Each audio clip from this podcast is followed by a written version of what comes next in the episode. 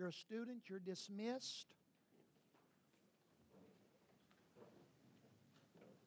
For the rest of us here today, I greet you in the name of my Savior. I'm very happy you're here. Um, we're going to look at something today that's sort of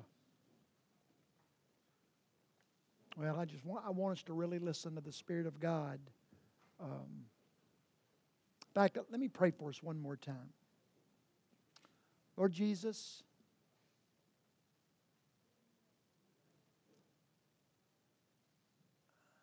unless you open the eyes of our hearts like the apostle paul prayed in ephesians 1 we're going to miss this. And it will be to our loss and detriment do if we do. So I just pray that you would do what we can't, that you would free us and rid us of all that would distract and blind us, and give us the ability to see and hear and understand and embrace that which you have for us. Your word is true and it's life giving and it is more powerful than any foe or need or problem in our lives. And so we ask you to let it enter our minds and hearts and do its perfect work. And we thank you, Lord, in advance for doing that. In Christ's name, amen. Um, y'all all know that I read through the Bible every year, and I hope and pray, I really do hope and pray regularly that you will join me in that. And those of you that did begin reading through your Bible this year, um, we read about Adam and Eve, right? Uh, one of the first things that we read is about creation and God uh, creating man and woman. Um, and I have read that story once or twice or three times every year for uh, 42 years. But this year, in a fresh way, um, what jumped out at me in those beginning pages of Genesis was just the, the issue of deception. Uh, just how I find it very significant that in the very first few pages of the Bible. And, it, and the very first challenge that mankind faces and fails miserably is this issue of deception. Adam and Eve, the Bible says, they were deceived. Um, and it just spoke to me about how in my life and in your life, this ongoing battle and danger that we face with deception. It's incessant, it's unrelenting, it is always around us and attacking us, this, this power of deception. I find it very significant. And like I said, I, I, maybe I should have, but I, it just it never hit me. The Bible begins with the issue of deception, and the very last event before God makes things right. The very first thing that messes up what God set up, and the very last thing before God makes it right again, that deception. The Bible says in Revelation 20, and the devil that deceived them, them being the peoples of the world. So the Bible begins with deception and the Bible ends with deception. I find that very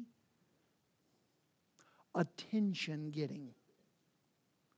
The Bible is continually warning us as New Testament believers about this issue of deception. Ephesians 5, Paul says, Let no one deceive you with empty and worthless words.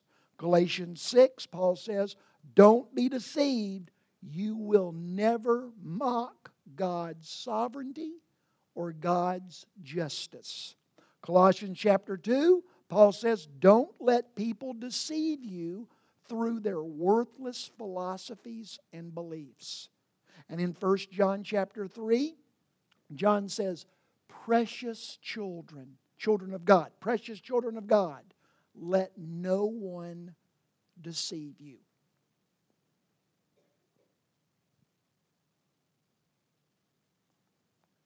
Seems to be a big deal, seems to be a big issue that uh, the New Testament writers wanted to warn us about. This idea that we live in a world full of deception and it's coming at us from various sources and it's attacking us in various forms. Just to give you a few, and I could go on and on. I started out this message was six, five pages long. This morning I weeded it down to a page and a half, uh, but just shows you how much I had to discard related to this issue of deception. Uh, the Bible says in 1 Timothy 4, Revelation 20, and 2 Timothy 3 that some of the enemies that are attacking us with deception is that we live in a world that is filled with lying spirits. You think, well, what are, what are lying spirits? That's a great question, and I don't necessarily have the knowledge or the time to even get into that. But it says that we are living in a world filled with lying and deceiving spirits. He is the who are trying to deceive us. the point is simply that you and I get up every morning, we put on our clothes, we brush our teeth, and we go out into a world that is filled with attempts, real attempts to try to deceive us. Um, I have to believe that because of the, the information world that we live in, we face attacks of deception like never before. I genuinely believe that. That is very bad, but it's also very good. Because I had dinner uh, Friday night with some precious people, precious. And uh, one of the people that was at this party, um, uh, as far as I know, he, he doesn't know the Lord uh, as his Savior, not yet. Um, but he's a very knowledgeable, bright, uh, intelligent, educated man. And he was sitting next to me at this dinner party deal, and he looked at me and he said, You know, I just don't know where to look anymore to try to find the truth. Now, you and I might go, we might think, well, gosh, that's terrible that people don't even know where to look. But at least he's realizing that he better weed out a bunch of sources that he might have in the past looked to to find truth, but it wasn't there. And hopefully, he will um, ultimately seek after the truth uh, where there is ultimate truth. I just, anyway, um, I would suggest to you that at the end of the day, of all the deceptions that I face and that you face, that is the most dangerous, the most heinous, the most relentless is not deception that comes from without. It's not the deception that comes to us through Fox News or CNN or Facebook or any of the other things that, that are the newspapers, whatever it is. Uh, that's not where the ultimate and most dangerous sources of deceit come. The Bible would suggest that the greatest source of deceit that you and I face is the deceit in our own hearts. And for those of you that have this uh, belief that uh, man is noble and good, and that if we just let the goodness inside us control us and we give everybody enough education and enough money and enough health care that somehow that goodness will well up in us and spill out of us and make the world a wonderful place. Boy, that's a bad plan. And bad that is boy, that is wrong information. Because what the Bible would suggest is that, that at your core and at my core, what is in my heart and what drives my heart is my own foolish deception. If you'd like to read more, three, and you can look at Jeremiah chapter 17. You look at, could look at Romans chapter 3, and you could look at Roman, uh, uh, uh, Mark chapter 7. Because in all three of those chapters, the theme of those chapters is your heart and my heart at its core is a heart full of deception. The Bible says in Isaiah 44 that we're deceived by our idols. Obadiah chapter 1 says we're deceived by our pride. Mark chapter 4 says we are deceived by our wealth and our abundance. Judges chapter 16 says that we are deceived by our passions. The Bible goes on to suggest that we grow in our deception. We, we build upon that deception. We, we go deeper into our deception when we begin to embrace, or let me turn that around, when we begin to deny certain things that maybe at an earlier point in our lives we believed. By example, the Bible says that we grow in deception when we start to believe that you don't really reap what you sow. That's in Galatians chapter 6.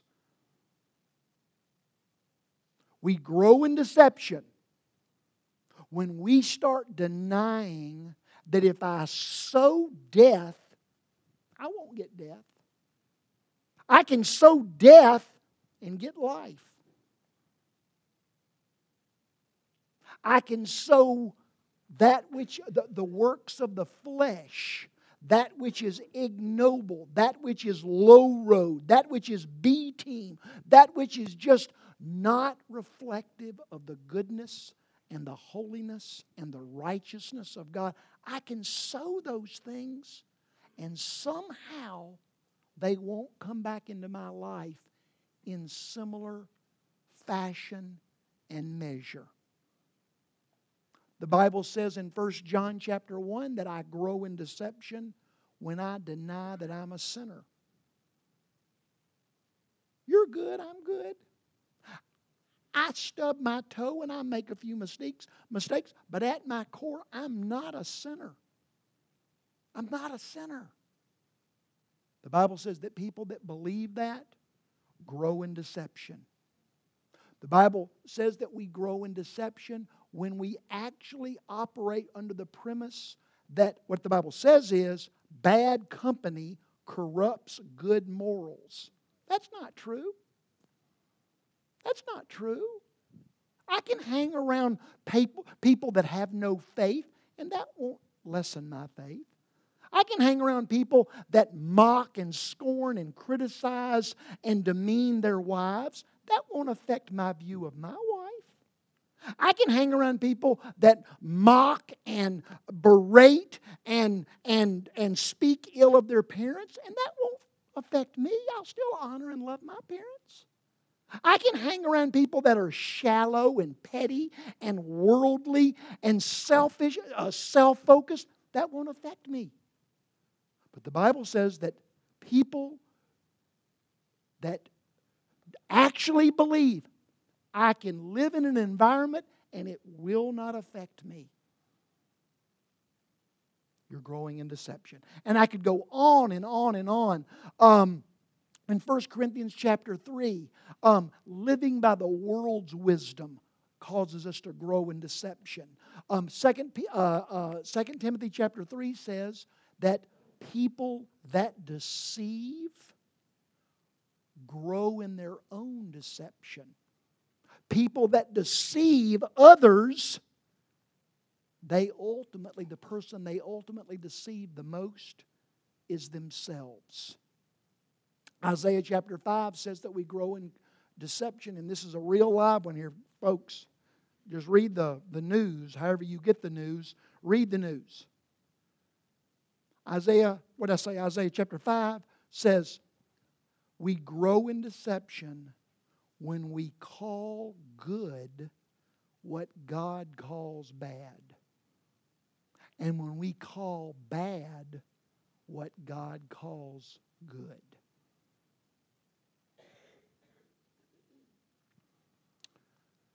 Self deception. Getting into a place where I am not able to recognize the things in my life that, are, that alienate me from the relationships in my life that are of utmost importance, including my relationship with God. Getting into a place where I'm unable or unwilling to see in my life those things that are clearly harmful, inconsistent, and healthy. An, an inability to see in my own life the things that I can clearly see in yours. The Bible calls that deception. The Bible is filled with examples that validate the things that I just shared. It's a veritable cornucopia of the biblical who's who. All, in fact, I almost can say this with confidence. I don't know that the Bible mentions anybody and gives them significant ink. Sure, there's some dude or some woman that's, you know, just mentioned in passing, but I'd like to know a person in the Bible that is given a lot of ink where we are not given an example in their lives of where they battled with self deception. Adam and Eve, Cain, Lot, Abraham, Isaac, and Jacob, the, uh, Pharaoh, Moses, Aaron, Achan, Samson, Saul, Nebuchadnezzar, Jonah, I mean, the list goes on and on and on. If you think of somebody that's given a lot of ink in the Bible and you, and you can't find an example of, of self deception in their lives, I'd like to know about it. I, I just can't think of one right now. The two that jump out at me or to me most clearly, one being King David. There is no one in the Bible that loved God more than King David. He loved God. He loved God with all of his heart. He had a love and a passion for God that was unparalleled. And yet, not once, not twice, but a number of times, King David was deceived by himself. I had some lady the other day, in fact, one of my most favorite people on the planet. I can't tell you how much I admire and I adore this lady. I mean, literally, I, my wife would tell you I adore her. She's trying to convince me that the David Bathsheba debacle was Bathsheba's fault. I said, What? She said, Oh, yeah, David was just minding his own business, and that old wicked uh, hussy just, just, just tempted him into, into falling. I could see some knothead man believing such trash, but this is a real live, bona fide, brilliant uh, lady. And I'm like, well, you're wrong. I'm just, I'm just telling you that. I'm not even giving you my opinion. I'm telling you you're wrong. David, I'm not saying she didn't contribute. I'm not saying she didn't participate. I'm not making her some kind of a victim. I don't believe that in that at all. But let's not be confused. He saw a good looking woman, and that, whatever it is, uh, wanting to relive the teenage years and had a bona fide Chevy um, welled up in him, and he went and snatched her up and had a bona fide affair. That, where'd that come from? Oh, it was the devil. Oh, it was those evil spirits. Oh, it was a, another person, a wicked person. Maybe all that had something, but at the end of the day, where'd that come from? His own heart. His own heart. The point of that story is that people who love God with every molecule of their being, they are susceptible to self deception. That's the point of that story, is that that which David did, a lover of God, uh, someone that is abandoned to God, if he doesn't get up every morning and fight the good fight and try to combat the, the, the, the, the deception from without and the deception from within, we'll do the exact same thing.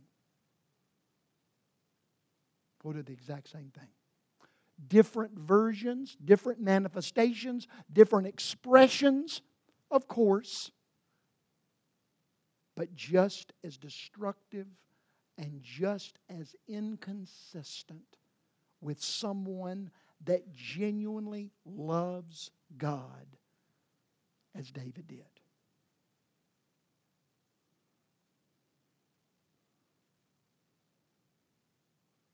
David could see in that, uh, that uh, you know, the dude that owned the sheep, the little lamb, and the, the, the, the, the next door neighbor, the rich next door neighbor, snatches the poor man's lamb and uh, serves it to his, kills and serves it to his guest uh, instead of using one of his own sheep, benefiting from his own abundance. He harms, he robs and harms another man's abundance uh, rather than uh, benefiting from his own.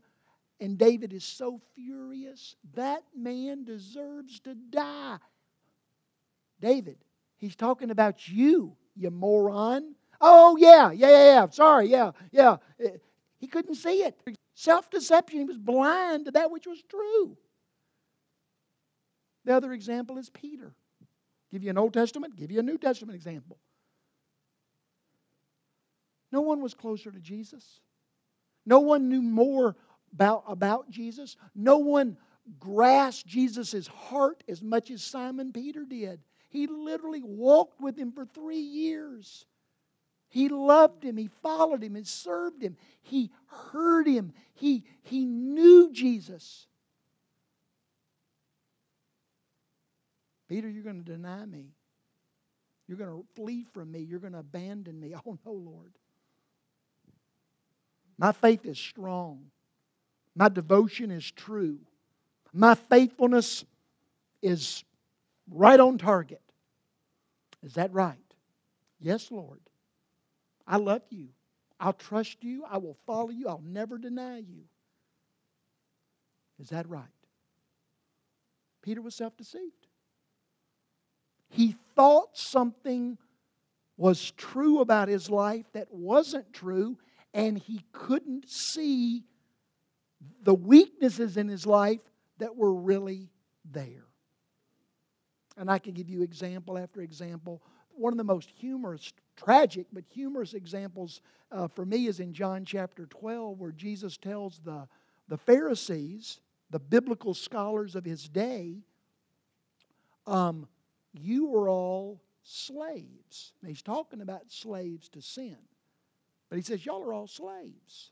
And the Pharisees' response was, We're not slaves. We've never been slaves. What about that Roman soldier standing right over there on the corner? What about that Roman battalion that's just, just, just right up the street? Y'all aren't slaves? No, we're not slaves. What a, what a, what self deception. Open your eyes. Look on every street corner.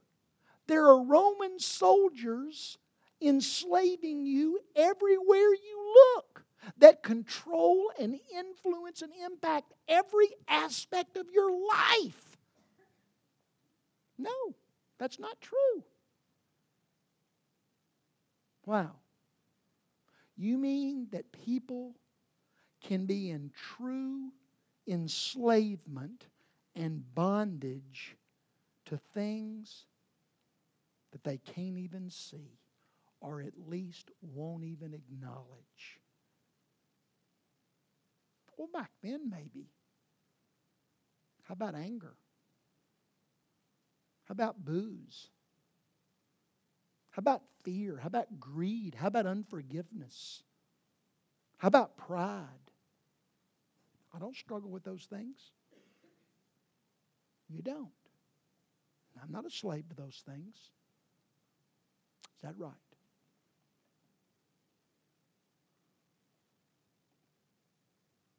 Revelation chapter 3 gives us a great example. You might think, well, that might be true of non Christians. How about the Christians in the book of Revelation? Revelation chapter 3. The believers at the church at Laodicea. Jesus says, You say, I am rich and self made and self sufficient, and I don't need a thing from anybody. But you don't realize that you are wretched and miserable and poor and blind and naked. That's the words of the Lord Jesus talking to Christians. You see yourself through a set of lenses. I'm good. How you doing today? I'm good. I'm good. Got any sin to confess? No. Need anything from God today? No. I'm good. That's how we see ourselves so often. And yet Jesus sees us differently.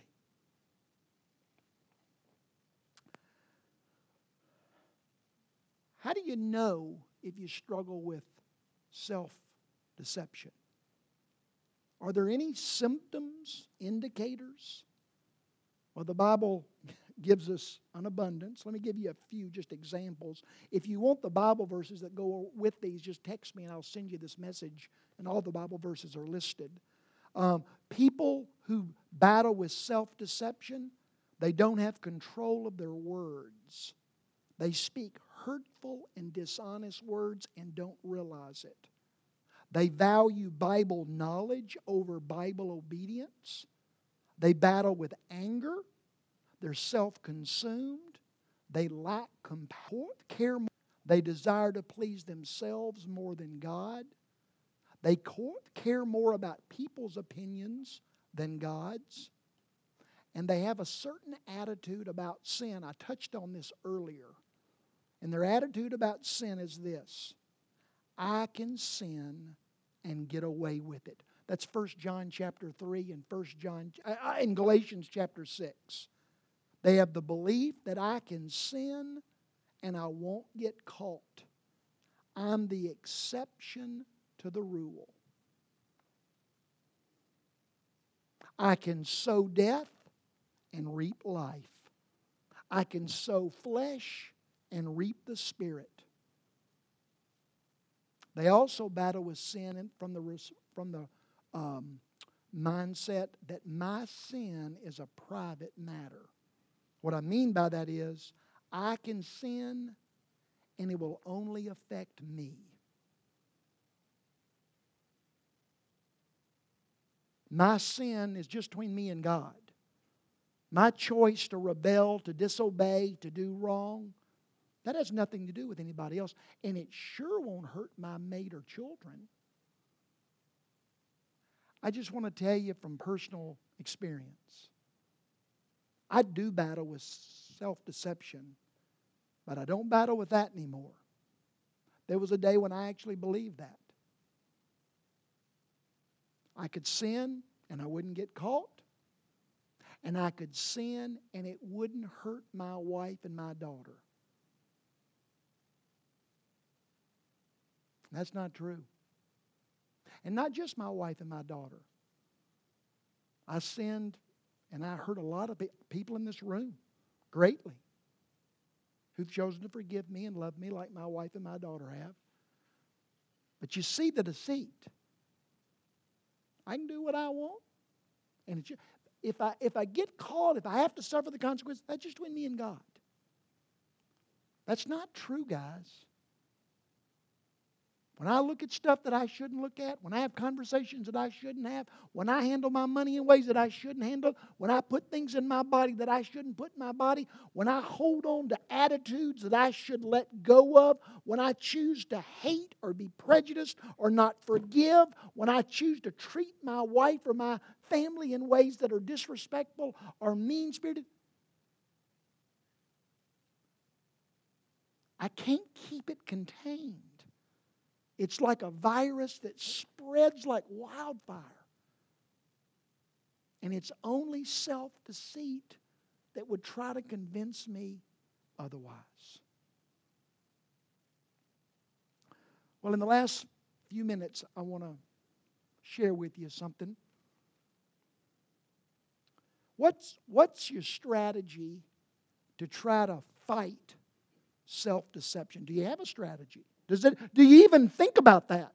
That I could get up today. Today could be my day, my King David day. When I deceive myself into thinking that things that are bad really are good. Or things that are good really are bad. Today could be the day that I get up and, and see things in ways that are not true make decisions that I am oblivious to the consequences, the devastating consequences that are going to result. I, am blind to it. And what do you do? What do, what do I do? What do you do to try to thwart that and fight that and combat that and stop that? This is not an all encompassing list, and I don't mean, I don't even think that way. But let me just give you a, a couple of thoughts that I wish you would think about as you begin this new year and as I begin this new year. Number one, just taking personal responsibility for my own fight against deception. I can't blame others. I can't, I, have got to own the reality that it's my heart that is broken and darkened and selfish and filled with self conceit. That's why in 1 Peter chapter 2 and in James chapter 1, they both those writers, Peter and James, both say the same thing. They say, rid yourselves of all self conceit. You got to own it. I've got to, I've got to take responsibility for my own self preservation and battle. It says, I spend time in the presence of God in prayer that the light of God shines in the dark places of my heart where I'm self deceived. Psalm chapter uh, 120 says this uh, the psalmist says, Save me, O Lord from lying lips and deceitful words. And in Psalm 19, the Psalm, David says, Lord, I cannot know the sin in my heart. Would you cleanse me from my hidden sins? And then in Psalm 139, the psalmist says, Lord, please search me and test me and know my heart and my mind? And would you reveal to me every offensive thing dwelling in my heart? Do you see all three of those psalmists, all three of those biblical writers? What are they doing? They're saying, God, I can't see it. Reveal to me things that are wrong in my heart. I won't, I won't see it. I'll be blind to it. Those of you that have gone through AA or Al Anon or any other kind of rehab thing, you know, you remember a time when for somebody to say you're an alcoholic or you're living with an no, no, I'm not. No, I'm not. I'm not. Everything's great. I'm not in bondage. I'm not enslaved to that. You couldn't see it until one day, through various circumstances, I believe it's the Spirit of God, He opened your eyes to see what was true. Well, the psalmist is just saying that unless God opens my eyes to the sinfulness and the deceitfulness in my heart, I will never see it. The Bible says that the light of God's Word makes me aware of the deceit in my heart. Psalm 119 says, God's Word is a lamp for my feet and a light for my path. And in 2 Peter 1, he says, Those who fail to grow in their knowledge of God's Word are short sighted, deceived, and blind. Another thing we can do to fight self deception, we can, remember what I talked about last Sunday? Finding one thing. Read your Bible every day. And after you read it, find, or as you read it, find one thing, one thing that you can actively practice that day. The Bible says in 1 John 1 we are to walk in the light of God's Word. And if you do, it says you will avoid lying and deceiving yourself. And in James chapter 1, James's brother say, uh, uh, Jesus' brother says, don't just listen to God's word, do what it says, because if you don't, you are deceiving yourself. Practice something that you know God is saying to you. Another thing we can do to fight self deception, we can walk in the light of accountability, valuing spiritual friends and spiritual community. Remember that story, or the, the what, what, what I talked about at the beginning of the message today about Adam and Eve? What did God say to Adam? It's not good for man to be alone. Now, the context there is obviously you need a mate. But it's so much more there. There's so much more. It's not good to go through life spiritually alone. We need people around us. That's why having a spiritual community is so important. We're not supposed to go through life alone. We're not supposed to try to follow God alone. We're not supposed to fight our spiritual battles alone. We're not supposed to lick our wounds alone. We're not supposed to battle our self deception alone. Deception is thwarted most effectively in an atmosphere of mutual challenge, encouragement, prayer, example, and rebuke. Job said this in chapter 34 Let us learn and discern together what is right and good.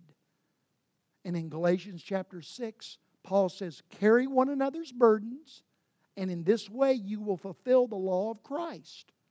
For if anyone thinks he's something when he's nothing, he deceives himself. Do you know what Paul's saying in Galatians 6? There are people in this room. There were people that Paul was writing to in the church of Galatia who said, I don't need other people. I, me and Jesus, me and Jesus are enough. Me and Jesus got this. Me and Jesus can walk through life together. I don't need to carry other people's burdens, and I don't need you to carry mine. I can do this on my own. And Paul says, You're thinking you're something when you're not. And you're deceiving yourself. let me just quickly say this one. And if this doesn't apply to you, there probably is somebody in your life that you could use as a substitute. Okay? I believe that. But I, I just want to declare to you the gift of your mate in your battle with self deception. One of the most important roles that a mate or future mate uh, has in your life is they are an incredible source of light to shine into the darkness of your heart regarding self deception. Sadly, I think most people ignore that or reject that or shut that down. But God gave you a mate or someone else in your life of that level of intimacy and significance who knows you. They know you. They know you. They know you. And remarkably, they still love you. Oh, that, oh, that we would access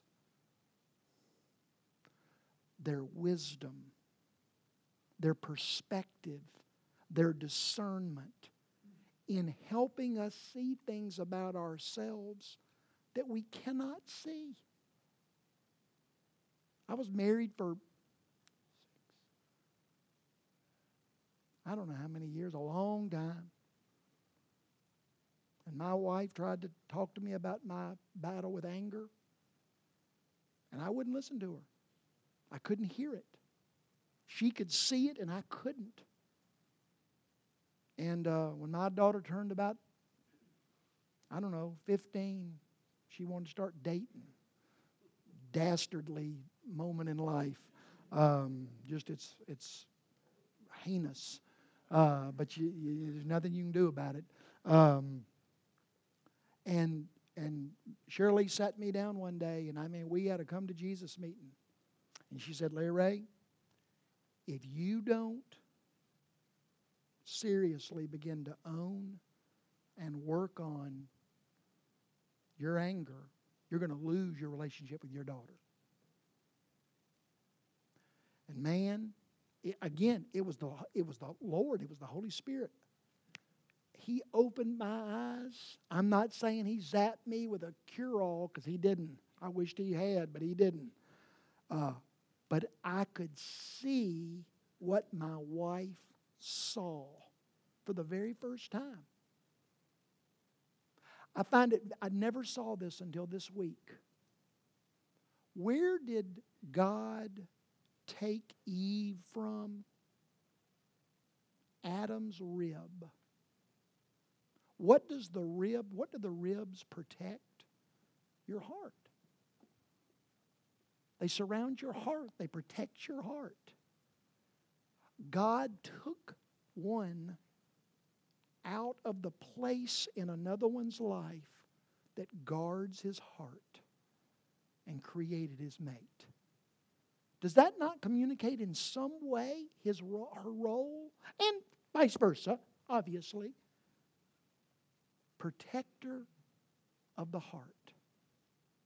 Do I let my mate protect my heart? You give me just a moment. She's having to think of a response. Um, um, and then lastly, and I'm through. Um, the last tool that I thought of that I'm trying to work on, and I really am trying to work on it this year. I'm really work, trying to work on all these. The last one that I'm trying to work on this year just has to do with the light of humility. Um, the Bible says three different times in James and First Peter and in Proverbs, God gives grace to the humble. God gives grace to people that listen. God gives grace to those that receive counsel from the wise.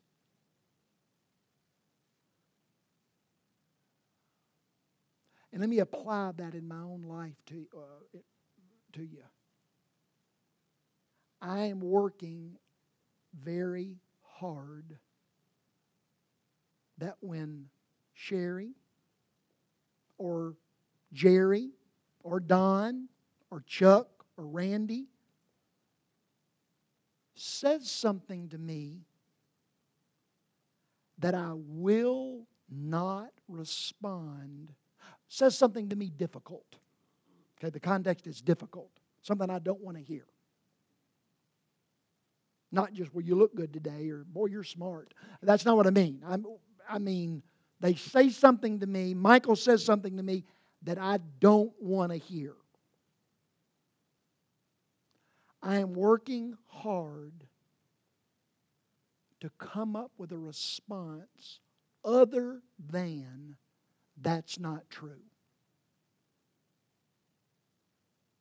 You're angry. That's not true. You're selfish. That's not true. You told a lie. That's not true. You only think of yourself. That's not true. You don't spend enough time with your children. That's not true. You're not handling our monies well. That's not true. We hear difficult things from people that love us. And our first response, my first response, so often is that's not true. And I'm trying. What is that? What is that response? Self deception. Self deception. Oh, that I can. Busy, rather than telling you that's not true. Oh, for God to give me the grace to humble myself and say, Could you tell me when I do that? Or how I do that so that I can learn not to do it again? That's a humble answer. That's not true. That's a prideful answer. That's an arrogant answer. But for Chuck to say, Larry, you're snapping at your wife and speaking disrespectfully about her in public. When I, you know, we were all sitting around yapping and talking and laughing, and you said some things about Shirley that were just disrespectful, and you don't not do that. But I didn't do that. I didn't do that. Chuck, tell me how I did that, when I did that, so that I can work on it. I'm telling you, I'm con- I, I hear it almost every day. A couple will come into my house and sit on my couch, and one of them will say, When my mate does this, it is hurtful, it's destructive, it's separating, it's alienating, and the other, all 99% of the time, the go to answer is that's not true. Oh, for a, a, response. I'm not sure I agree, but could you tell me how I do that? Or when I do that? Or the last time I did that? Because I want to learn to avoid that in the future. I'm telling y'all, that is a life changing adjustment of response self deception. It's a battle we all should be fighting. It is an enemy that we all face, and it is relentless, and it is life threatening, and it can be devastating if we don't take it seriously. All of us all of us. Um, I hope you'll think about that with me and work on that with me in this coming year. Uh, Bobby, you and Susan want to come up and help me, please?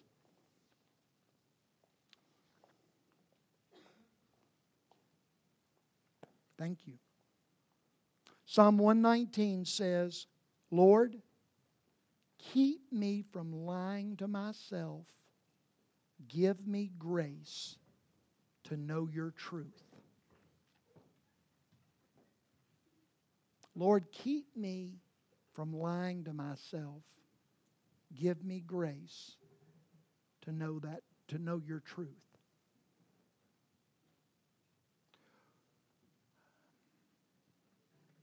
The Lord Jesus, 2,000 years ago, took bread and he told his closest friends, When y'all get together after I've died and risen again and gone back to heaven, I want you to eat bread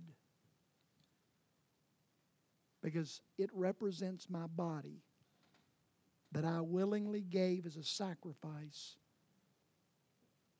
and let it be hung on a cross so that it could provide the forgiveness and the redemption and the adoption that mankind needs, desperately needs.